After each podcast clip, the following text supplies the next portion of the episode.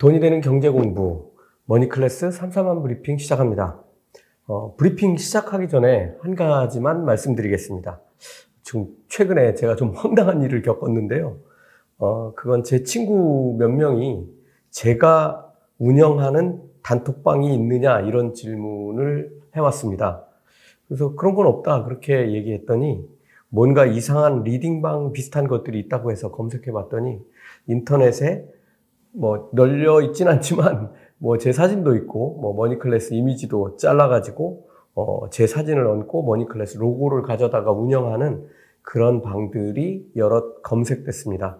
어 저희 머니클래스는 어 지금 이 영상이 올라온 유튜브와 어 최근에 조금 더 정보를 어 자주 교류하기 위해서 어 만든 네이버 머니클래스 카페 어, 외에는 그 어떤 것도 지금 운영하지 않고 있습니다.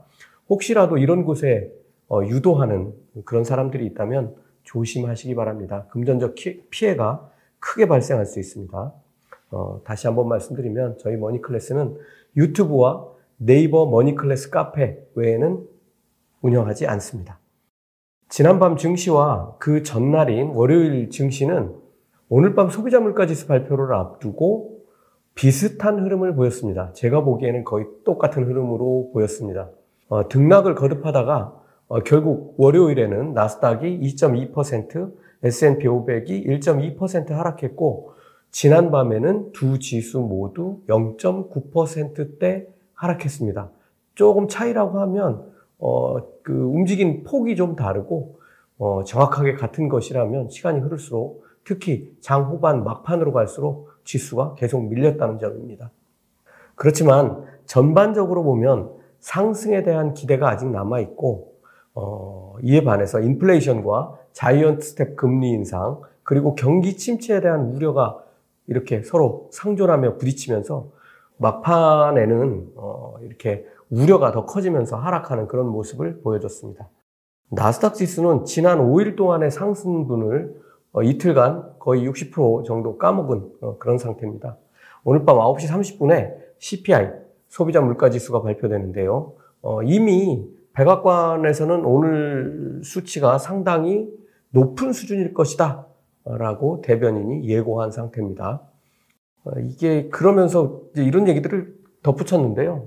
지금 이 수치는 이미 지난달 수치고 과거 일이란 얘기죠. 지금은 유가를 비롯해서 좀씩 안정화되는 추세 이런 걸 강조했는데요.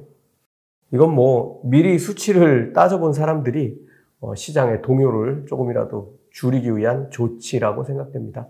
뭐 시장도 다 알고 있죠. 어, 이 소비자 물가지수를 보면 일월에 칠 점 오 퍼센트, 이월에 칠 점 구 퍼센트, 일월보다 이월이 더 올랐죠. 삼월엔 팔 점 오 퍼센트까지 올랐습니다. 그러다가 사월에는 팔 점 삼 퍼센트로 조금 낮아졌는데 다시 오월에 팔 점 육 퍼센트로 올라오면서 뭐 이게 세 번 오르고 뭐 한 번 빠지고 세 번 오르고 한 번 빠지는 이런 어, 상태로 지그재그로 계속 올라오고 있는 그런 상황입니다. 어, 이번 달에 시장은 대략 팔 점 팔 퍼센트를 어, 평균적으로 예상하는 그런 분위기입니다. 지난달보다도 영 점 이 퍼센트나 높아진 수치인데요. 지난달에도 팔 점 육 퍼센트가 나와서 깜짝 놀랐죠. 사실 이게 팔 점 팔 퍼센트라는 수치가 나온다고 하더라도 이런 수치만으로도 시장은 충격을 받을 수 있습니다.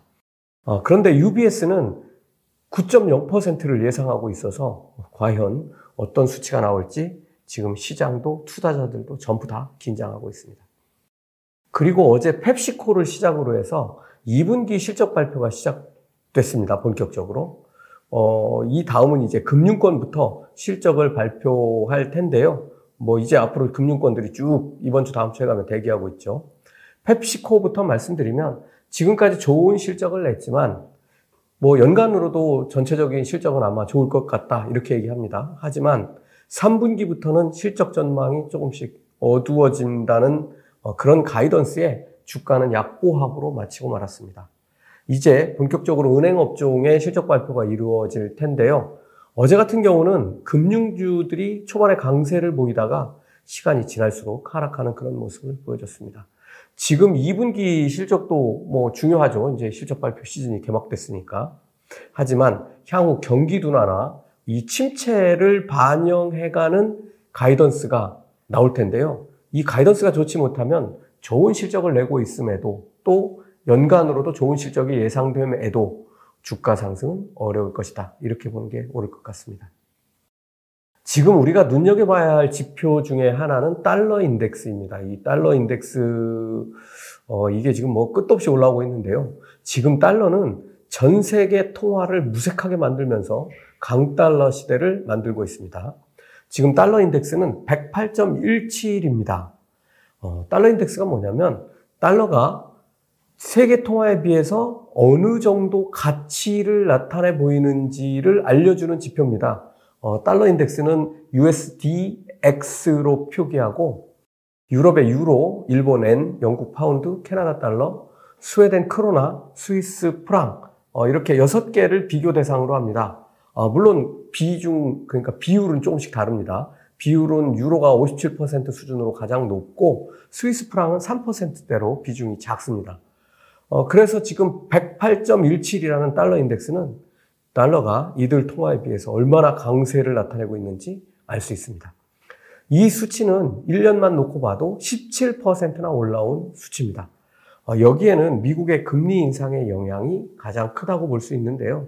지금 유로와 비교해 보면 어, 유로 대비해서 지금 이십 년 만에 일 달러는 일 유로가 된 그런 상태입니다. 유럽은 지금 속이 부글부글 끓을 겁니다. 어, 근데 지금 유럽은 뭐 러시아로부터의 뭐 천연가스 원유 수입 문제들 여러 가지가 골치 아프게 얽혀 있어서 금리를 뭐 이렇게 대폭 인상한다는 거나 뭐 이런 것들도 할 수 없는 뭐 하더라도 뭐 조금밖에 못하는 그런 형편이어서 이런 추세는 한동안 계속될 것으로 보입니다. 어, 이러다 보니까 우리나라 환율도 지금 심각한 수준으로 올라오고 있는데요. 어, 지금 녹화하는 이 시간에 금융통화위원회가 지금 열리고 있을 텐데 영 점 오 퍼센트 빅스텝에 우리나라로서는 초유의 금리 인상이 점쳐지고 있는 그런 상황입니다. 반대로 미국의 기업들을 좀 들여다보면 수출 기업들은 지금 죽을 맛이라고 해야 할 겁니다. 우리나라 수출 기업하고 반대가 돼 있죠. 우리나라 수출 기업은 어, 일 달러 받아오면 옛날에 뭐 천이백 원이 됐다면 지금 천삼백 원으로 이게 돈이 백 원씩 더 생기는 상황인데 반대편을 보면 지금 미국 입장을 보면 우리하고 또 반대가 돼 있겠죠. 뭐 예를 들면 미국이 한국으로 수출한다고 가정해 보면 원화하고 한번 비교해 보면 뭐 예를 들면 천삼백 원어치 물건을 수출해봐야 일 달러밖에 받지 못하는 그런 상황이 됐죠. 얼마 전에는 천이백 원만 수출해도 일 달러를 받을 수 있었는데 타격이 클 겁니다. 미국 수출업체들 얘기합니다.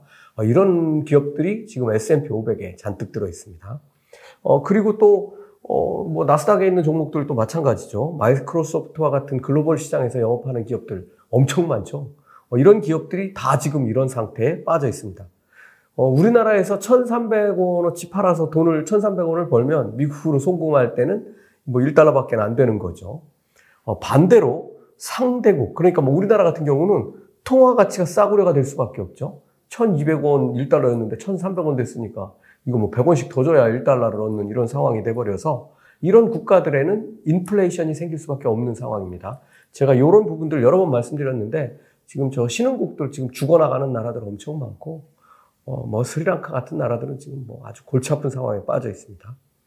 어 그래서 강 달러가 어, 이렇게 달러의 탈출을 만들기도 하죠. 왜냐면 미국이 금리를 올렸으니까 그쪽으로 가면 안전자산에 넣어서 뭐 국채 같은 것도 들 수 있고, 어, 그런 데 넣어서 그냥 비싼 금리 받으면 되는데, 어, 이게 뭐 그렇게 되니까, 어, 뭐 한국 같은 이런 나라들에 머물 필요가 없는 거죠.